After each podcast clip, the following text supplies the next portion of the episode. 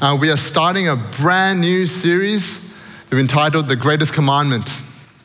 Quite a well known um, part of Christianity, even if, I wager, even if you don't know much about the Bible, you know about the greatest commandment, I've heard of it before. And the thing that instigated Jesus revealing what the greatest commandment was was a question what is the most important commandment?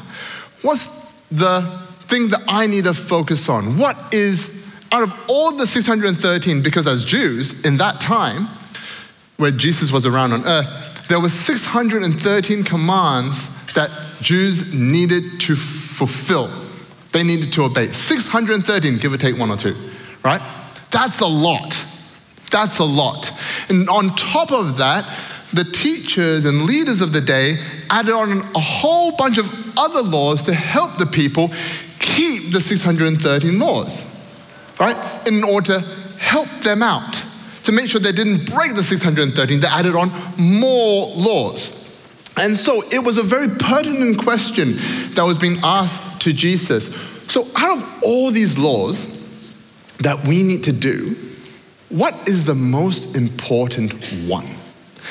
Jesus wasn't the first rabbi or teacher to be asked this question, and he wasn't the first to answer this question. But we need to pay attention to his response because it has huge implications for how we live our lives.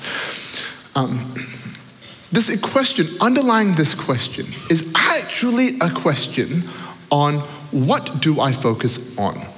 Are the 613 plus everything else what command do I focus on? It's kind of like if I would say, if you don't remember anything I've said today, remember this one thing, right? Have you heard communicators say that before, speakers say that before? If you don't remember anything I've said, just remember this one thing. That's a signal to you to say that I've said a lot of stuff that you may not remember, but if there's one thing that I want you to focus on and take away from here, it is this one thing. Because if you remember and you take away this one thing, you would have understood the entire message. This one thing is key to understanding everything that I've said. So, what is being asked of Jesus is this What is the one commandment that unlocks all the other commandments? If I get this one commandment right, everything else kind of falls into place. And here is why this is very pertinent and relevant to us today. Because we live very complex lives with a lot to do and a lot to focus on. We've got kids in the auditorium today. Hi, kids. Welcome to, to the service. Um, but even you, right? There's a lot that you need to do. I mean, you've got school, and even in school, you've got all these subjects that your parents tell you you need to be good at all of them, right? I heard it, yes. That was very emphatic. Um, and you've got other stuff as well. You've got extracurricular activities. You got piano or violin, I'm guessing. awesome. How do I know? Because I've been there. Uh, so, um, piano, violin, or musical instrument of some kind. You got a sport as well, if not multiple sports, depending on how gung ho you are, right? And you've got other things like tuition and all this other stuff. You've got all these things that, that people tell you all these things are important. Plus, you've got your own hobbies as well right? Got your own interests. All these things are very important. And if you're not a kid, right, your life is still very complex. You got work, family, friends, your own interests. You got what the church tells you is important, like devotions, go to this connect group, you gotta pray, you gotta make sure you keep up with your reading plans, you gotta come to service, you gotta serve. Oh, so many things, all these good things that you need to do. What is the most important thing? What is the one thing that we need to focus on? If we focus on this one thing, everything else kind of falls into place. And that's why we need to pay attention to what Jesus said. So, what did Jesus say in response to this question? Mark chapter 12, verse 28 to 34. So the teacher asked him, Of all the commandments, which is the most important? The most important one, Jesus answered, is this Hear, O Israel, the Lord our God, the Lord is one. Love the Lord your God with all your heart, and with all your soul, with all your mind, and with all your strength. The second is this love your neighbor as yourself. There is no commandment greater than these. Well said, teacher, the man replied. You are right in saying that God is one and there is no other but him. To love him with all your heart, with all your understanding, with all your strength, and to love your neighbor as yourself is more important than all burnt offerings and sacrifices. When Jesus saw that he answered wisely, he said to him, You are not far from the kingdom of God. And from then on, no one dared ask him any more questions. Let's pray together. Lord, this time is yours. This church is yours. So build it. Minister to your church, to your people whom you love dearly. Oh Lord, that we would focus on the one most important thing today. And the many things that we care and love, I pray, oh Lord, that you reorient our hearts. you reorient our lives, oh God, to focus on and to live upon, to be built upon the most important thing. So, Lord, the things in our lives that need to fade away, may they fade away. The things that in life need to be built up, may they be built up again. Lord, we lift up this time to you in Jesus' name. Amen. So, for the next three weeks, we're going to be exploring this passage. Well, actually, we're going to be exploring all the different facets of this passage because if you're familiar with your Bible, Jesus quoted in his response, he quoted two Old Testament, oh, two Old Testament passages from books that we're probably not as familiar with. He quotes from Deuteronomy chapter 6, verse 4 to 5, and Leviticus chapter 19, verse 18. And my, I'm going to wager and hazard a guess that these are the two books of the Bible that we're probably less familiar with. But to Jesus' audience, these were the books that they were most familiar with. And when he quoted these two passages, they were well aware of what he meant. But are we?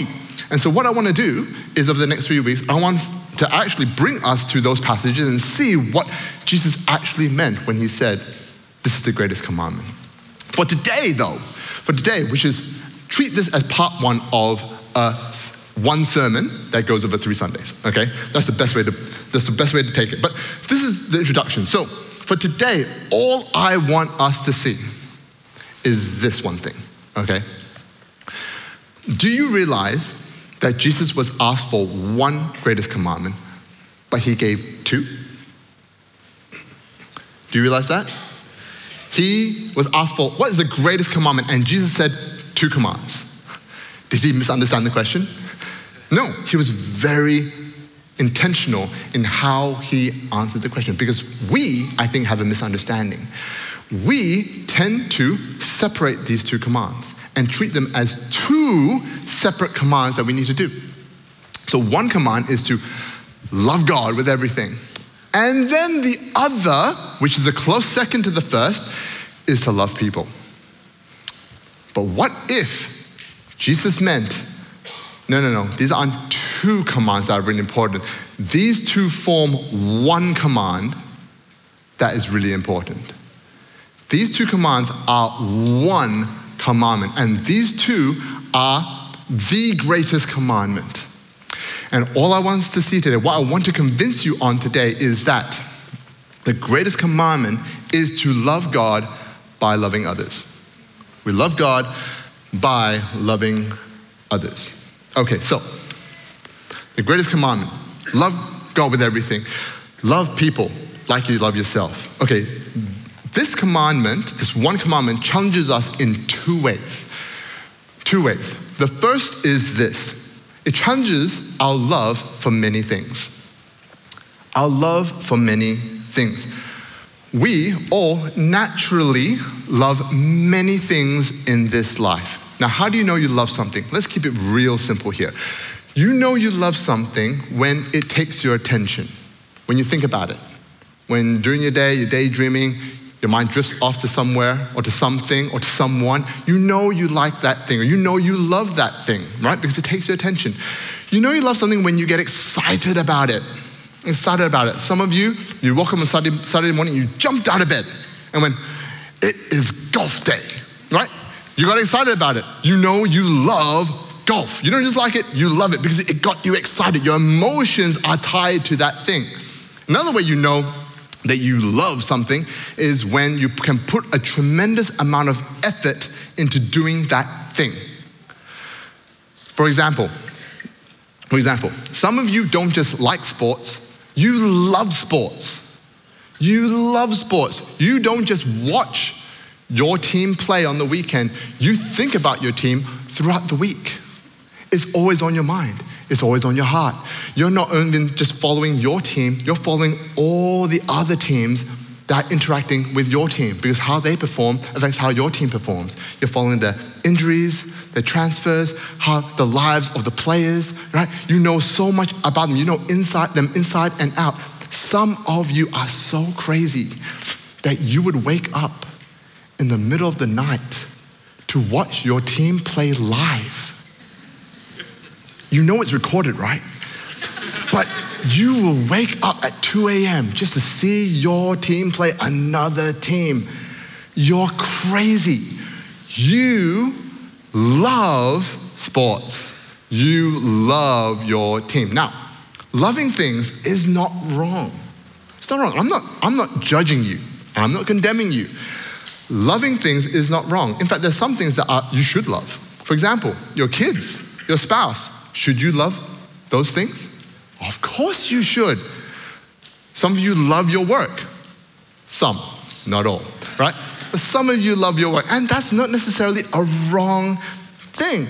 But here's the tragic reality that many people end up in is that when we have our loves in out of order or in the wrong priority, sometimes our love for something good can become something bad.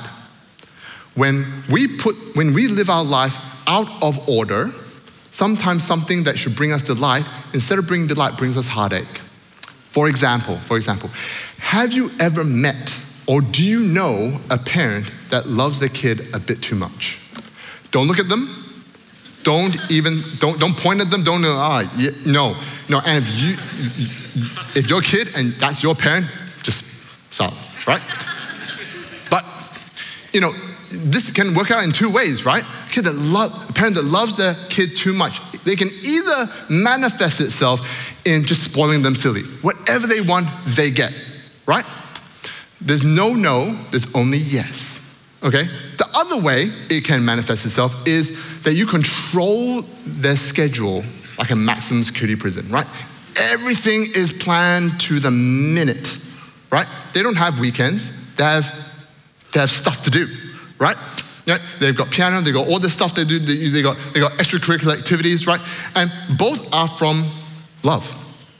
Both are these parents trying to love their kids. The first is trying to give their kids good things. I mean, why wouldn't I give my child, whom I love, something good? Therefore, if I can provide for it, why don't I just give that good thing? The other, who controls their schedule so tightly, they want to give their kids the best opportunities in life. And that's why they get them to do all these things so they have exposure and all that stuff. But instead of giving them life, it squeezes the life out of them. Now, this is a product, not of that you, this is not to say that you shouldn't love your kids or you shouldn't give good stuff to your kids or that you shouldn't plan, um, give them good opportunities in life. No, no, no. But this is, can, this is, this is what happens when loving your kids becomes the preeminent thing in your life. When your life revolves around loving your kids, sometimes something good can turn and be corrupted into something that is bad. And this is a product of love that is out of order. Love that is disordered, out of order, in the wrong place in your life can result in some, a good thing becoming a bad thing. You, give you another example. Um, is it possible to love serving God too much? Love serving God too much? I think it is. I think it is. There's some people that live and breathe church, not God, church, ministry. Their faith is tied to their ministry. In fact, they love ministry, they wouldn't admit it, but they love ministry more than God. They spend more time serving Him than actually being with Him. Now, serving God is a good thing, right? Serving God is a good thing, and it's a beautiful thing when it's in the right order. But when serving God becomes the most important thing in your life, when you love ministry more than even God Himself, oh, it can be an ugly thing. The number of people that I've seen is on fire for the Lord, serving God so much that it's practically that second home, right? Church is their second home. They never leave church, right? They end up being the most tired, most cynical, most distant people in church. Some of them, instead of drawing closer to God, they end up walking away from Him. That's such a sad thing. How can such something so beautiful as ministry and serving the Lord be twisted into something that leads someone away from Him? It's disordered love. It's when something good takes the place, takes the wrong place in our lives. There's this quote that I found that I, that I think it, that um, conveys this so well. Erwin W. Lutzer, uh, Christian author and speaker, said this Better to love God and die unknown than to love the world and be a hero. Better to be content with poverty than to die a slave to wealth. Better to have taken some risks and lost than to have done nothing and succeeded at it. Better to have lost some battles than to have retreated from the war. Better to have failed when serving God than to have succeeded when serving the devil. What a tragedy to climb the ladder of success only to discover that the ladder was leaning against the wrong wall. And this is the reason why we need to pay attention to what Jesus said. When he said, This is the most important thing that we need to focus on. This is the most important thing that we need to do, that we need to pay attention to, because we can naturally live our lives for so many things, in so many ways, pursuing so many different things that we love and that are good. But wouldn't be a tragedy if we did all these things, we're super busy in life, but we ended up realizing at the end that we had climbed a ladder so high and succeeded in so many ways, but yet it didn't matter. We lived our life climbing a ladder that was leaning against the wrong wall. And what Jesus is trying to do is to reorient our lives and go, this is the right wall that we need to build our lives on. And it is this to love your God with everything. But why though? Why love God over everything else? Why Him? Because God alone knows the best way to live your life. Colossians chapter 1, verse 16 and 17 says this For in Him all things were created, things in heaven and on earth visible and invisible, whether thrones or powers or rulers or authorities, all things have been created through him and for him. He is before all things, and in him all things hold together. If God created you, and if he created everything in your life that is good, then doesn't it make sense that he would know the best way to live your life? the correct order in which all these good things fall into place to bring life to you rather than destruction and conflict. God created all things, and all things were created for Him, and He holds all things together. Let me illustrate to you this way. Can I have this? So, this is a children's toy, as you can tell. Um, and have you, if you've ever seen a child play with a toy like this, what they would do is they would tip everything out. And everything would fall over the place. Okay? And how they will approach this toy is they'll just grab whatever's nearest to them. Right? However things fall, they just grab the nearest thing to them and they'll just start stacking and putting things into place, right? And they'll look at it and go, oof, that doesn't look right if they are that mature and developed. And they'll go, okay, let me try again. And they'll tip it off all over and try again. And you know what? Some of us live life like this. Some of us live life like this. We just grab on to the thing that is most important or most urgent or that we want to do and we just start doing it. And we just take life as it comes. So we go, okay, well, work's really busy right now. Work's taking my time. I got, to do a lot of work. Ooh, um, but I need some rest time. I need my off time. So I'm gonna have some time to rest, pursue my hobbies and stuff like that. Oh, but you know? My wife keeps telling me that I need to spend time with the kids, so gotta do that. And then, you know, oh, church tells me I gotta serve, go on a mission trip. Okay, I, I, I suppose I'll do that too, right? And our life ends up looking like this, right?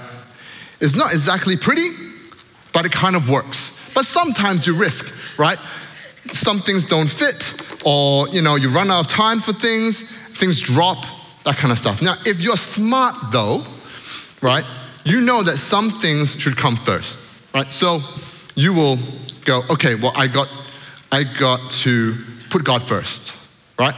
Church tells me, my leader tells me I gotta do my devotion. So I'm gonna do that first. And then after that comes family.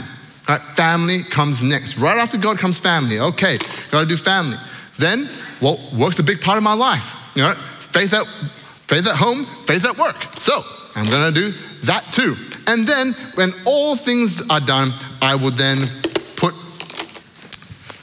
do my own hobbies, pursue my own interests, and that kind of thing.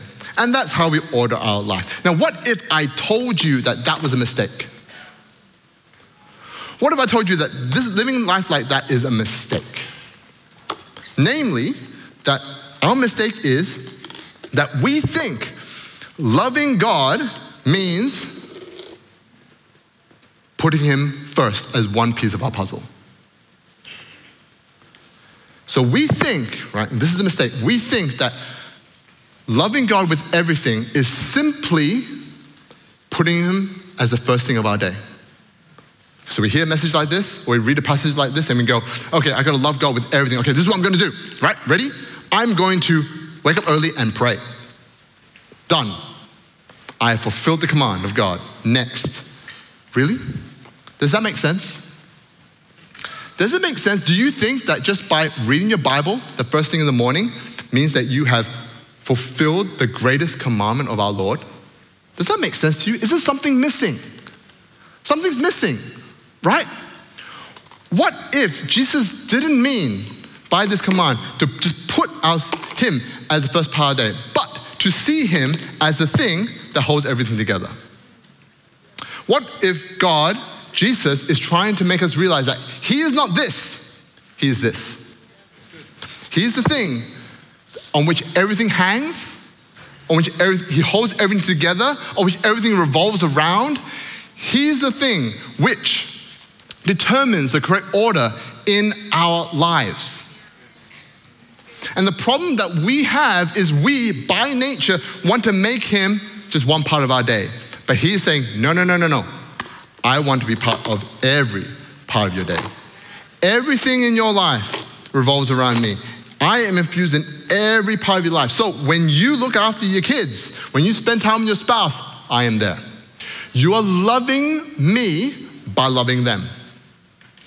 I influence, I affect how you spend time with your kids, how you love your wife and spouse, partner.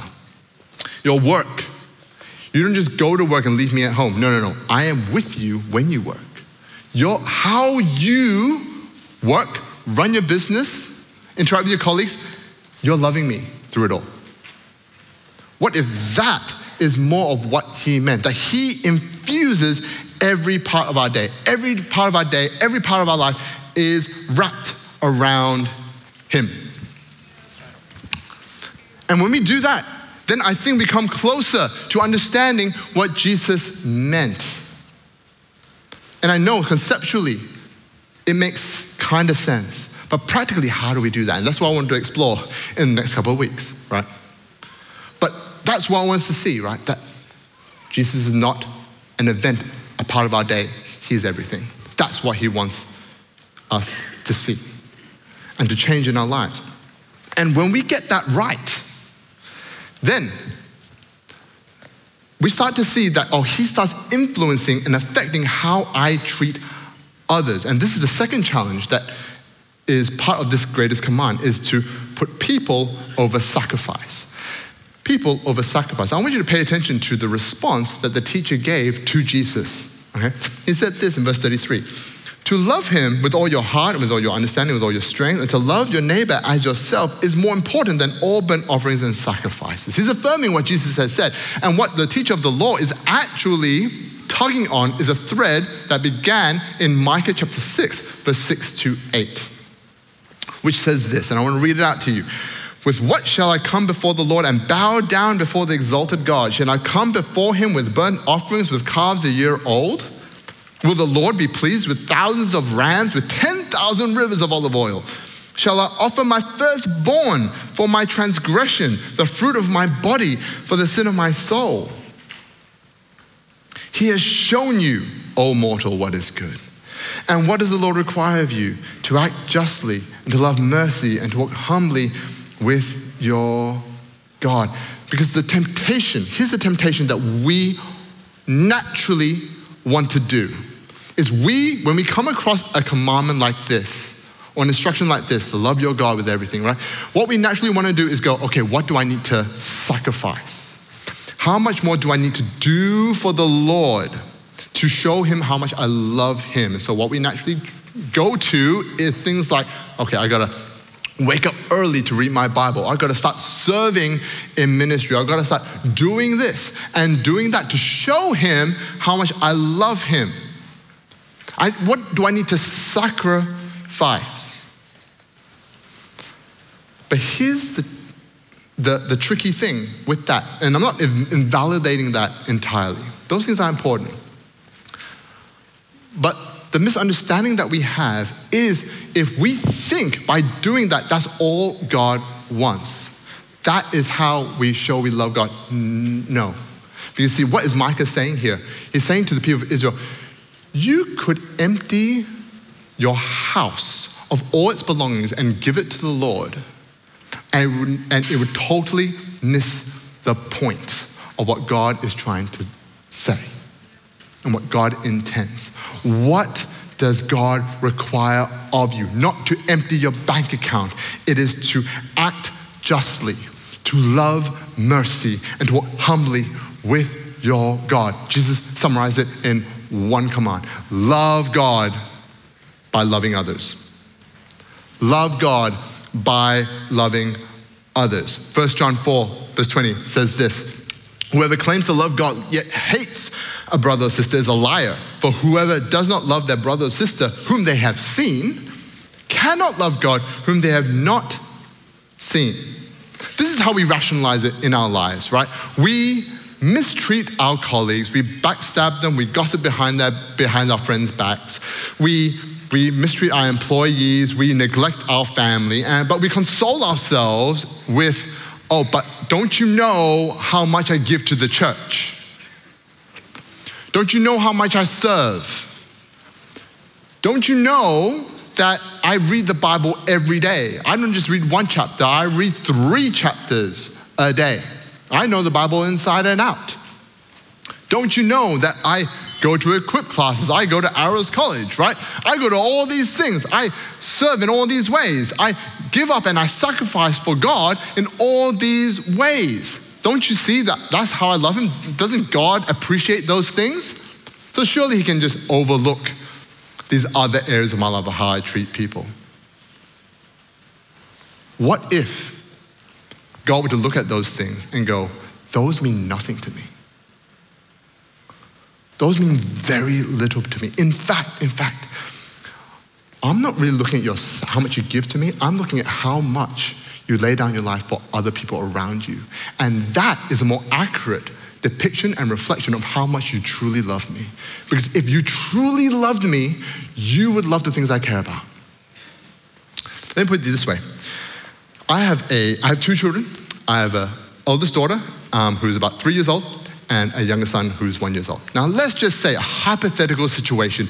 My daughter is the most obedient girl and kid for a day, right? She listens to everything I say to her. I say, do this, she does it immediately. I say, don't do this, she doesn't do it. She helps me with the chores, she plays happily and quietly by herself. It's an amazing day. Now, let's just say on this amazing day, at the very end of the day, I hear screaming from the room. And I walk in, to my horror, I see my daughter punching my, her brother, pulling his hair, and kicking him down on the ground. Okay, completely hypothetical scenario. Okay. Now, how would I feel? Would I have a right to be angry with her and upset? Now, you don't need to be a parent to answer this question, right? Would I be angry? Of course I would be. But why? She was obedient to me. She did everything I told her for most of the day.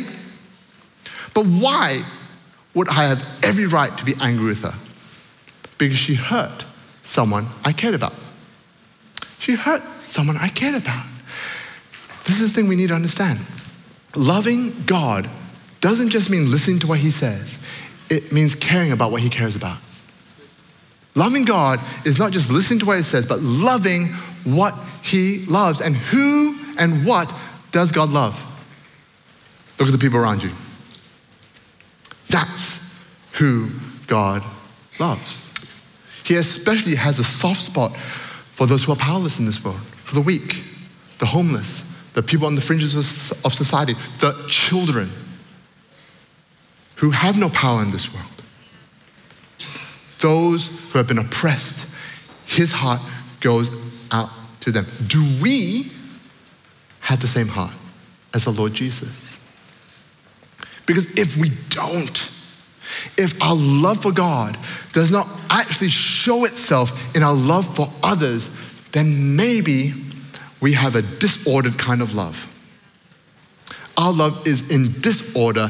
Our love is not pure. Because how can you say that you love God whom you have not seen when you mistreat and oppress and abuse and gossip behind and treat people poorly whom you have seen? It doesn't make sense. And that's what all these people in the Bible are saying. And that's what Jesus is saying. With the one greatest commandment, you love God by loving others.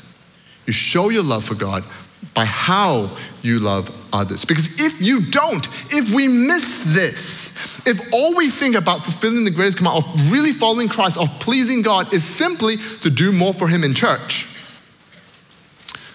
well, then we might end up like a group of people that Jesus was inter- that Jesus often interacted with, that he had many things to say against.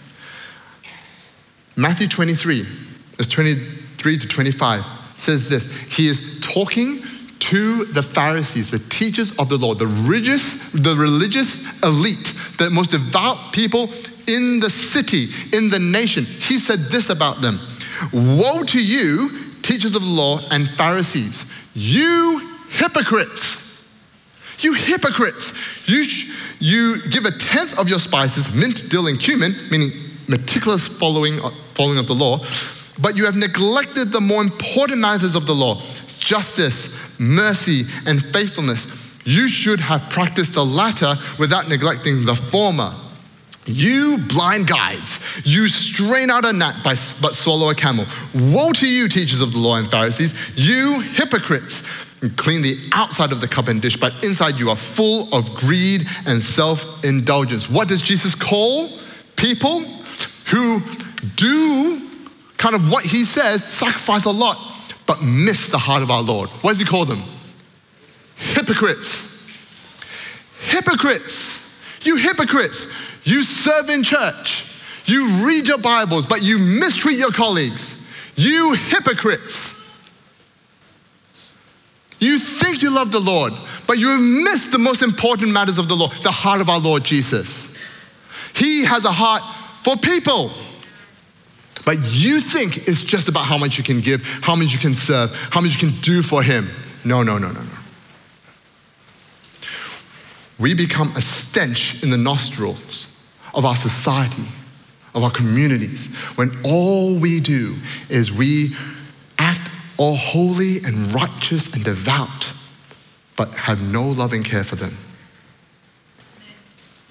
We have missed something. We've missed something. To be rich in sacrifice but poor in love is not what it means to follow Jesus Christ. We have missed the most important thing in following Jesus, and that is to love Him with everything and let that overflow in a love for others. Now, if you are thinking, sounds good, that's impossible. This is so hard to do. How do I treat? I'm this fancy illustration pastor, but how do I do the whole thing about pick, making him the center? How do I let that love of God overflow into love for others? How do I do that? Tune in next week. But But, ser- no, no, but, but seriously though, right? It actually doesn't start with you. Because when we, when we read something like this, we immediately think, okay, I, I, I got to do it. Going to do it with all my strength, right? That's, that's part of the command, right? I got to love God with all my strength, everything that I am. Yes, but it doesn't start with you. The mistake that we make is to think that we have to conjure this source of love. But let's, let's just be honest. You, you can't do it, right? You just don't have enough love for people. You don't. I mean, I've tried, have you ever tried loving someone just freely without any strings attached? Just love them just because. Expect nothing in return. It's hard, isn't it? You get a bit angry sometimes. It's hard not get angry. It's like calculating, well, oh, I did this for them, I did that for them, I did this for them. Why aren't they responding to me? You know, why aren't they reciprocating? It's hard. Why? Because you cannot just freely give love. You need to receive love as well. And that's the key. The, the key to ever coming close to living this command out, to actually doing this, is to actually first realize that we need the love of Christ to fill us day in, day out. We need the love of Christ. Romans 5 5 says, This is the love of Christ that's poured out into our hearts by the Holy Spirit. He pours out the love of Christ into our hearts and makes it real to us. He fills us up with His love to give us the strength and power to love others freely with no strings attached. He teaches us what it means to truly love God by loving others. He shows us the way. But not only that, do you realize? Do you realize that Jesus didn't just ask you to do it, He did it first? Do you realize that Jesus, that this is how He lived? He, this is how He lived His life. This entire life was lived with this in mind to love God with everything that He had to the point where it cost Him His life for others. But not just at the cross, but throughout his entire ministry, you see him time and time again being moved with compassion for the people that needed him. I mean, that's why he healed so many people, right? It's because he was moved with a love and compassion for them. The miracles were a product of his love. The amazing things that he did, the amazing teachings that he gave were a product of the love of God working itself through him. You cannot do enough, love enough, be kind enough to make that kind of impact. You need him.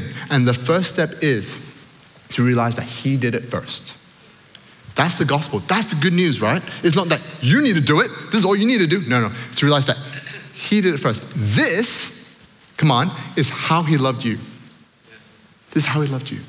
And it's exemplified on the cross when He suffered, endured torture, and eventually died so that you could have life, so that we could have life in Him. He loved us that much. that's why it says in 1 John 3 16, this is how we know what love is. This is it. Jesus Christ laid down his life for us. And we ought to lay our down, our, down our lives for our brothers and sisters. Therefore, the more we understand that, oh, Jesus Christ has done it first. And because he's done it, I need to receive it. The question is today, do you grasp the depth the height, the width, the length of Christ's love for you. The more you grasp it, the more you receive it, the more you experience it, I think, the more you will, it will overflow in the love to others. Come, let's stand. Let's stand. I invite you to stand. And the first group of people that I want to give an opportunity to respond is those who want to receive this love. You want to receive Christ, the love of Christ, into your heart. Maybe for the first time ever. And I want to pray this prayer with you. The second group of people are those of you who want, to, want God to make his love real in your life. That you truly, part of you just wants to, you know, you, this is key. You know this is the secret sauce. You know that, okay, if I'm gonna do this, I need to first have a greater, greater revelation of Christ's love for me. And I want to pray for you that the Holy Spirit will reveal his love to you today in greater measure. Okay? So the first group I want to talk to are those of you who want to receive Christ. And when you receive Christ, He's going to pour His love into your heart in a fresh new way. And if that's you, every head bowed, every eyes closed, just for a moment. If that is you, can you just lift your hand nice and high? And I would love to pray with you. Don't worry, I'm not going to get you to come down. I'm not going to do anything like that. I'm not going to get you to embarrass yourself. But I just need you to raise your hand nice and high so I can see you and acknowledge you and then include you in this prayer. That's you. Just raise your hand nice and high. And I would love to pray with you. See the hand up the back? See the hand down the front? Praise the Lord. Is there anyone else? I want to pray with you. I want to give you an opportunity to respond to the Lord yourself as well. If you raised your hand, and even if you didn't, can you repeat this prayer after me? And the rest of the church, do you mind just joining in as well? Uh, support them. Lord Jesus,